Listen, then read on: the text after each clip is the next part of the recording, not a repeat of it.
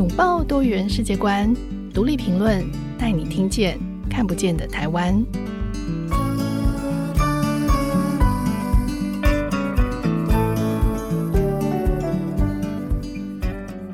各位听众朋友，大家好，欢迎收听独立评论，我是节目主持人廖云章。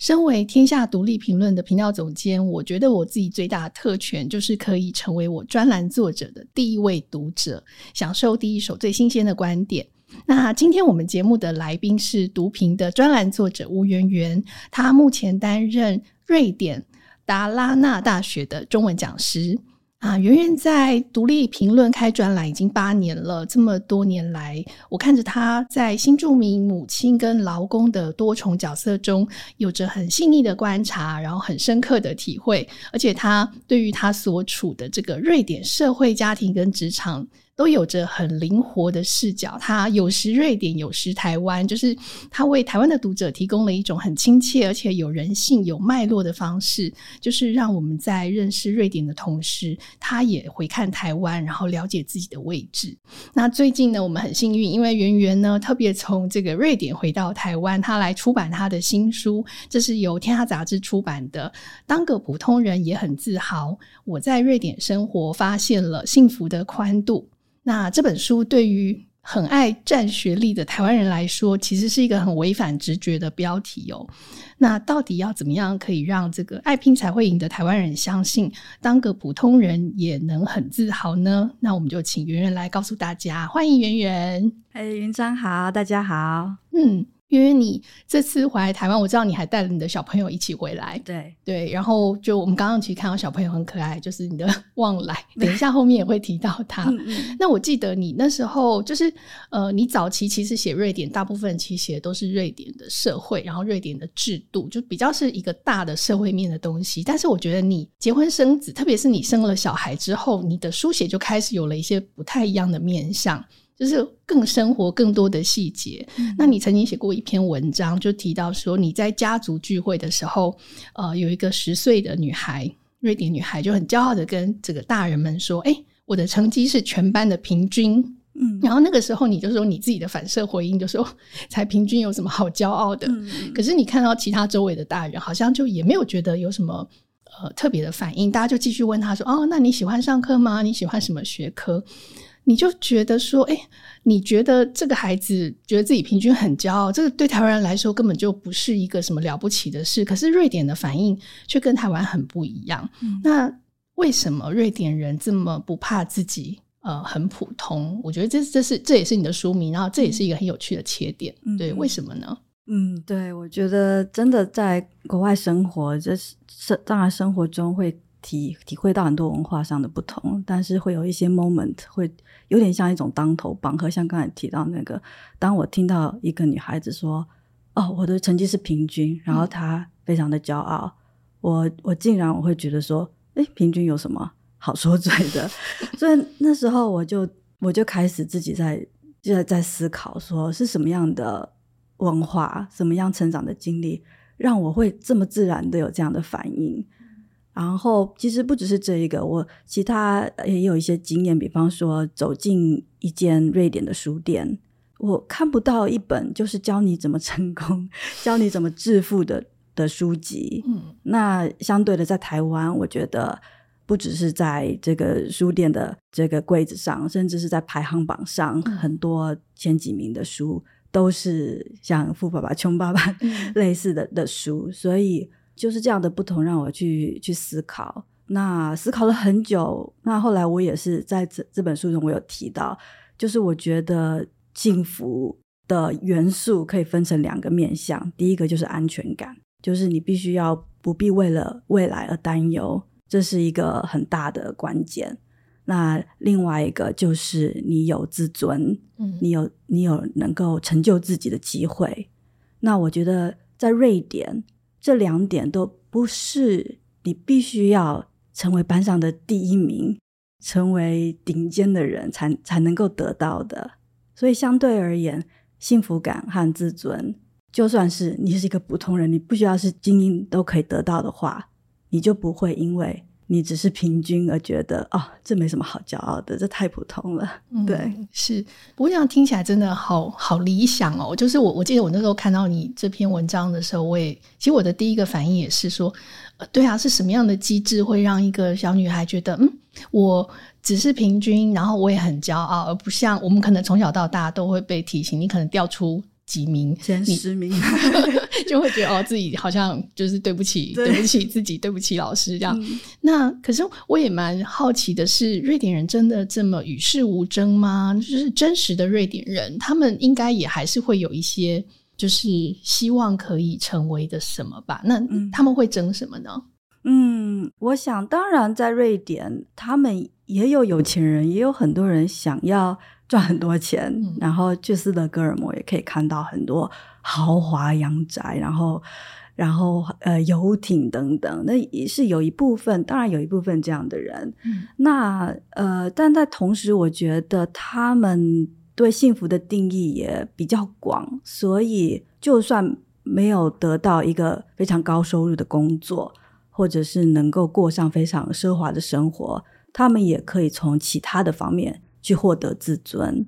那瑞典人争什么呢？我有一篇文章有提到这一点。嗯、那我就是在比较了，就是我可能回台湾，在看到呃亲戚之间在比较的是，在看看瑞典之人之间比较的是，我发现有一点点不一样的地方，就是在台湾很明显的就是在比较诶收入，还有孩子的成绩，嗯哼啊，还有车子、房子等等。那在瑞典，他们比较的是哦，我今天我我不吃肉，我是吃素的，或者是我的车子是电动的，我不用汽油，呃，所以他们呃也是呃也是会比较，但是他们呃可能比比较的重点跟台湾有点不一样。好像是一种价值观，嗯、是是的，就正确与否的另外一种竞争。对对，不过这个好像比较相对来说，它比较多元，它就没有一种单一的价值，而是每个人可能都可以找到一个他自己想要去追求的，对对的东西。嗯，嗯对，在台湾受教育的人大概都听过“行行出状元”，那圆圆也是在台湾毕业之后才出国嘛，所以其实你自己也很熟悉这一套台湾的这个。教育逻辑哦，就是虽然会强调说，哎，职业无贵贱，但前提就是你要是状元才可以哦。那所以这种对于出人头地的焦虑，其实是他是透过媒体还有广告不断的洗脑，所以也很多家长会相信，就是要让小孩赢在起跑点。那你自己在这样的社会中成长，所以到瑞典去念书的时候，你那时候有感觉你在受教育的过程有不同的这个思维吗？嗯，是是，因为对我也是非常 典型的在台湾社会成长的孩子，所以我遇到一个人，我第一个会想知道，诶，你的学历是什么？嗯、就是或者是我觉得可能我们从小一进门，我们就懂得要叫人，嗯、然后从这个成为、从排行当中，我们可以找到自己的位置。我觉得这是一个很。呃，可能尤其是在中华文化的社会，在儒家社会，是一种大家在这种人际网络当中找到自己位置的一个方式。那在瑞典，呃，我首先我察觉到就是，比方说谈到学历吧，他们好像对排名不是非常非非常的在意。嗯、比方说在台湾的话，每一每一年每一个科系它是排第几，大家都非常敏感，都呃这个信息。都非常非常快，但是在瑞典就是好像没有很清楚的排名，嗯，他们就是知道说，哦，可能这个学校的这个系因为有这个教授，所以很有名。然后，呃，比方说我先生他以前是念历史系的，那他就特别跑到瑞典很北方的一一所大学，因为那边有有一个教授是他非常喜欢的。所以好像也不是说啊，我要念历史系，我就一定要念台大，一定要念这个国家最好的大学，反而是他们会去找说他们更适合他们，或者是对他们来说更有意义的地方。嗯，是是，所以也其实他们在这种校系的选择上也是很多元的。就刚刚你前面提到那个安全感跟自尊，嗯，就是好像。他的选择性是很多，所以不是这种单一标准。嗯、那我知道你这次回台湾也带着你的儿子，翁来一起 回来 回来，翁来一起回来上幼稚园。那对我听到的时候，我觉得很好奇，就是你们这样短期回来，然后你还特别让他去上台湾的幼稚园，那就是你你想要做一个什么样的社会实验吗？呃，其实一开始的的呃动机是想让他学说中文，嗯，对，但是后来真的变成一个社会实验，我发现，嗯、因为对翁来来说，这是一个很大的文化冲击吧。他前几天回来就跟我说，他们一直在写，一直在学习，所以他们有英文课，然后有音乐课，然后 然后要学《Burp Murphy》。对，然后所以我就必须跟老师沟通说，如果他。没有兴趣，或者是他跟不上，因为他毕竟语言上还是有，还是有一些障碍，所以如果他跟不上的话，没有关系，就让他嗯。对，翁来现在是几岁啊？他现在六岁。哦，那他在呃瑞典是的幼稚园，他上课都上哪些哪些内容呢？现在他在瑞典上零年级，就是上小一之前的一个预备班。哦、那这个预备班很重视的就是，首先是群育，就是怎么样融入社会的生活。那另外一个在比较这个学科上的重点就是呃表达跟描述。嗯、哇，对，所以不管他们有瑞典语课跟社会呃还有数数学课，嗯，但是呃比方说数学课，他们可能学的并不是一加一等于二，而是不断的去描述说。这几个东西是什么形状？它在它的它的位置在哪里？然后它的逻辑是怎么样？所以他们现在这一年的重点就是不断的去用语言去描述他们看到的东西。这样，我这听起来蛮有意思的。你刚刚前面有提到一个群育，我我蛮感兴趣，嗯、因为我们上次呃有另外一位呃住在挪威的这个作者李清玉，他也提到他儿子就是从一岁就要出去上 幼儿园，然后就要开始去。呃，社会里面、江湖里面跟大家混这样，对。对，然后我那时候就蛮好奇，说，哎，对啊，那北欧教育里对群育的想象是什么？嗯、你可以分享一下瑞典的状况吗？嗯嗯，我觉得真的是，呃，跟我小的时候成长的环境不太一样。就是我们常常想到西方的文化，我们会觉得啊，就是很极端的个人主义，就是我、呃、我要做什么就做什么。那我觉得这一点当然在瑞典的文化也看得出来，他们常常会说每一个人都不一样，我们不需要跟别人一样。但是同时，他们其实尤其是在北欧社会，我觉得他们非常重视群体生活，就是你要就虽然每一个人都不一样，但是你要想办法去呃去同理别人的情感，然后想办法融入这个团体的生活。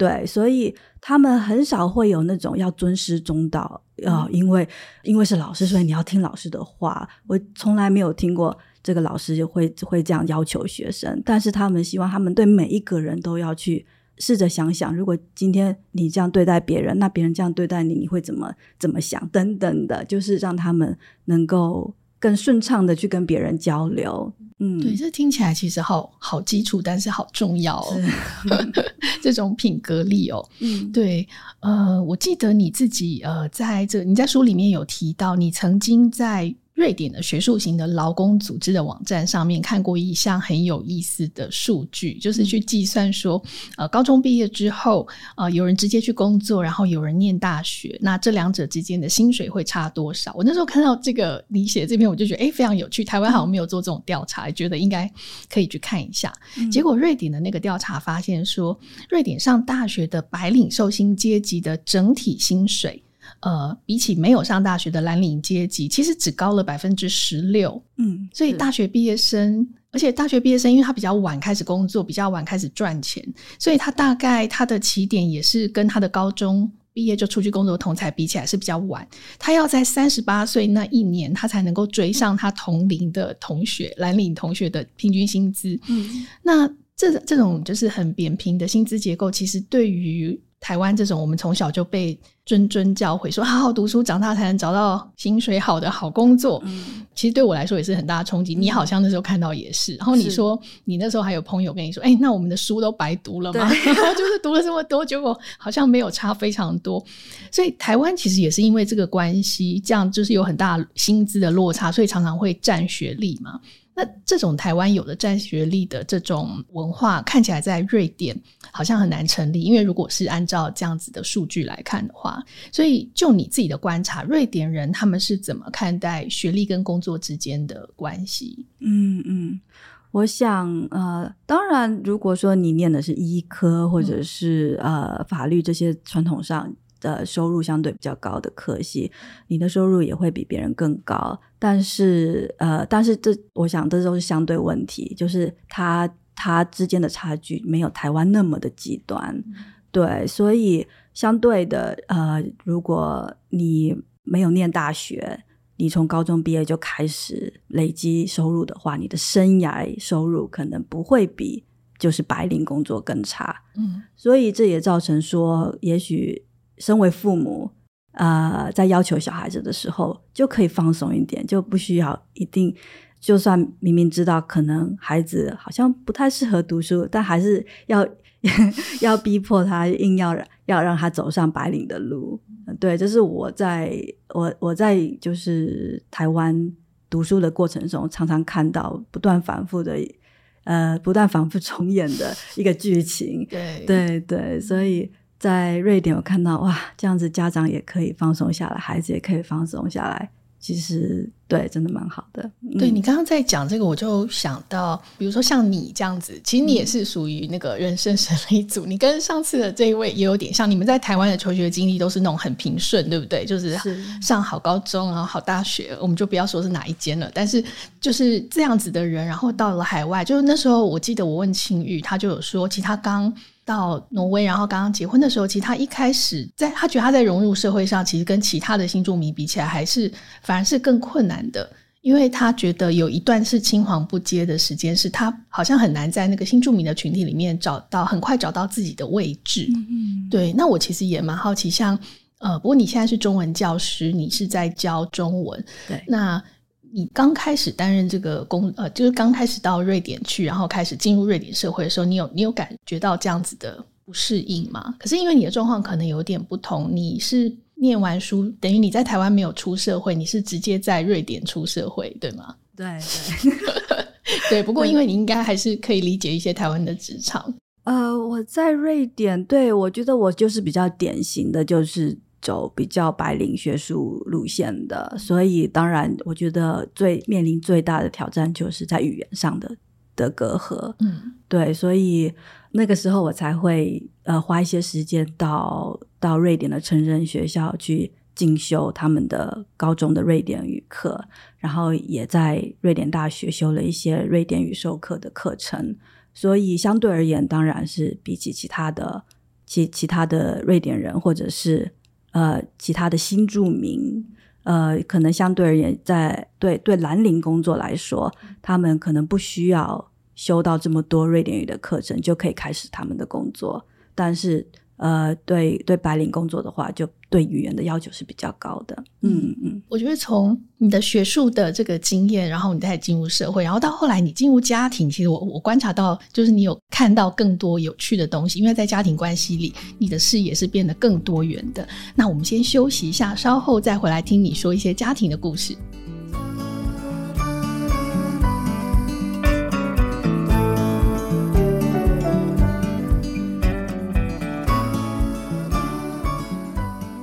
欢迎回到节目。今天我们邀请到的来宾是独立评论的专栏作者吴媛媛，那她也是瑞典达拉纳大学的中文讲师。呃，媛媛前面刚跟我们提到了很多呃你在瑞典社会跟生活的观察，然后你说呃。瑞典人不只是可以很坦然的接受自己是一个普通人，在这个学历跟工作之间，他们也没有一定的关联性，因为这个社会对于安全和自尊、安全感和自尊其实是有很大的包容性，和台湾普遍会认为说，诶，学历跟薪水一定是成正比，这个观念是很不一样的哦。那我们前面刚刚提到这个学历跟工作的这个关联，我记得你在书里也有提到，就是呃。因为很强调这个劳动法令要赋予劳工的安全感跟尊严，所以你在里面有提到一个你自己婆婆婆的职场故事，这让我印象非常深刻。就是关于这个呃图书馆馆长跟那个清洁工对对呛的，呃，清洁工跑来呛图书馆馆长 的故事，对，来，请你跟我们分享这个故事。嗯，对，所以我婆婆她就是她大学念的是图书馆系，然后就是毕业之后就是一路从图书馆馆员这样一路，然后最后就是呃开始呃接管一些呃地方的图书馆，成为图书馆的馆长。那在这呃。他的职业生涯当中，他一直都是参加工会，然后透过工会，呃，保障他很多劳动上的权益。那当他成为了一个呃 manager，就是就是呃主任或者是馆长的时候，他才发现说，其实他有的时候会面临一些挑战。比方说，有一次他们的地方新落成的一间图书馆，那他每天有很多事情要忙，要很多有很多事情要决定。然后有一天，那个厂商请他决定瓷砖的颜色，他觉得哦，这个白色瓷砖非常明亮，他就说好，我们选白色的。结果没想到隔天就是就是图书馆的呃，要怎么说是呃工友，呃工友，呃工友清洁的工友，对，对清洁工友，嗯，他就来敲我婆婆的门，然后一进来就说：“你知道这种白色瓷砖有多难清理吗？为什么你在决定之前没有跟清理的？”我们的团队讨论呢，以后如果因为这个呃清洁，因为白色瓷砖的关系，我们清洁需要更多的资源的话，就要由你来负责。然后他说完就转头，然后就摔门就离开了。对，我那时候看到这一段，我好讶异哦，就是我们都听说这个瑞典的劳权就是很很高，就没有想到对清洁的工友也可以去摔这个 图书馆馆长门。后来他们这件事情怎么处理呢？呃，就是后来好像来不及了，但是地板已经决定了。对，可是我婆婆也是铭记在心，就是知道说，因为在瑞典的呃劳工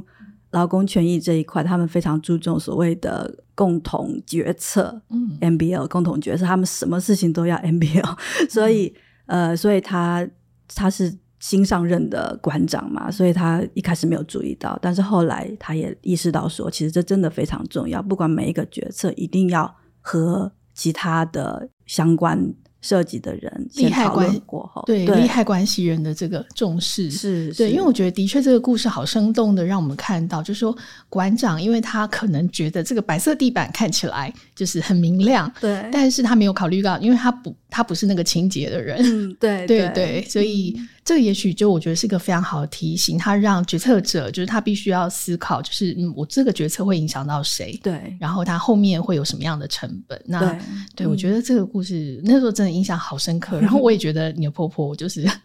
对很很厉害，她把这个故事告诉你，然后我觉得你可以再让我们更更。更接地气的看见，就瑞典是怎么进行，比如说劳权这样子的一个协商。嗯嗯、你还有一篇文章也是谈到做工的人哦，就是叫做你那个标题叫做在瑞典看见做工的人，就提到说，其实不只是我们刚刚讲的这个工会，其实劳权就是对各种人的尊重。那呃，各在各行各业里面都会考虑到人的处境。对，就是你这有提到一些例子，像是托运的时候的故事，还有就是你自己呃。呃，去买菜的时候就说哦，这个时候不能不能买菜，因为天气很冷，然后会把食物冻坏。结果他们就跟你说不是这样子的，你要不要说一下这个？嗯哦、就是你的生活上遇到这些对于劳权的重视。嗯嗯嗯，对，所以就是有几个很有意思的例子，比方说有一次我去他们室外的呃菜市场买菜，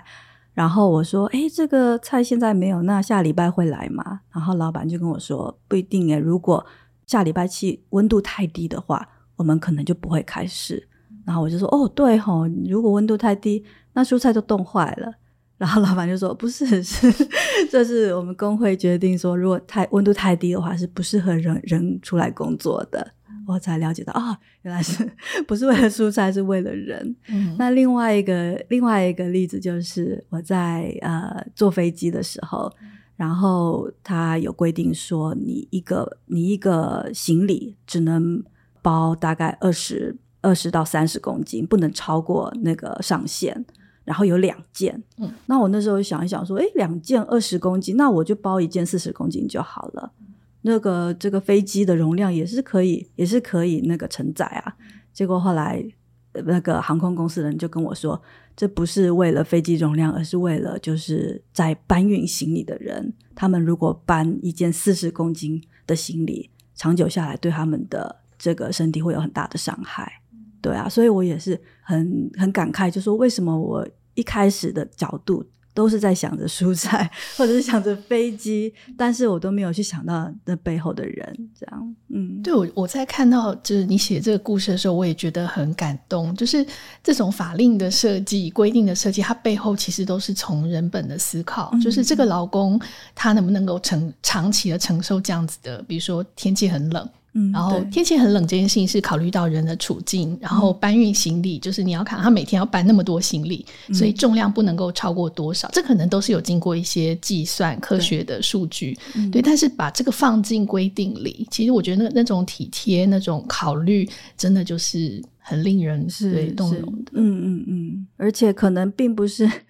并不是说老板突然很佛心，而是。工会 透过工会，然后去争取而来的。嗯、对对，像你刚刚前面有一直提到，就说哎，有一些集体的合约，嗯，对，就说哎，这件事情他做决策之前，他必须要协商，他必须要跟利害关系人一起呃有共识。那你可以谈一下什么是集体合约吗？嗯，就是呃，瑞典的劳工法它是走比较集体合约的路线，就是其实每一个国家的呃可能法制跟呃，劳权环境不一样，有不一样的的风格。那有一些是是仰赖比较中央呃中央的劳工局，他们去进行进行调查或者是立法。那瑞典呢，他们的他们是偏向就是每一个职业都有他们的工会，然后跟雇主进行协商之后，一起制定一个一个合约。嗯，所以每一个产业可能都有自己不一样的这个。集体的合约，对对，就是根据他们的劳动的细项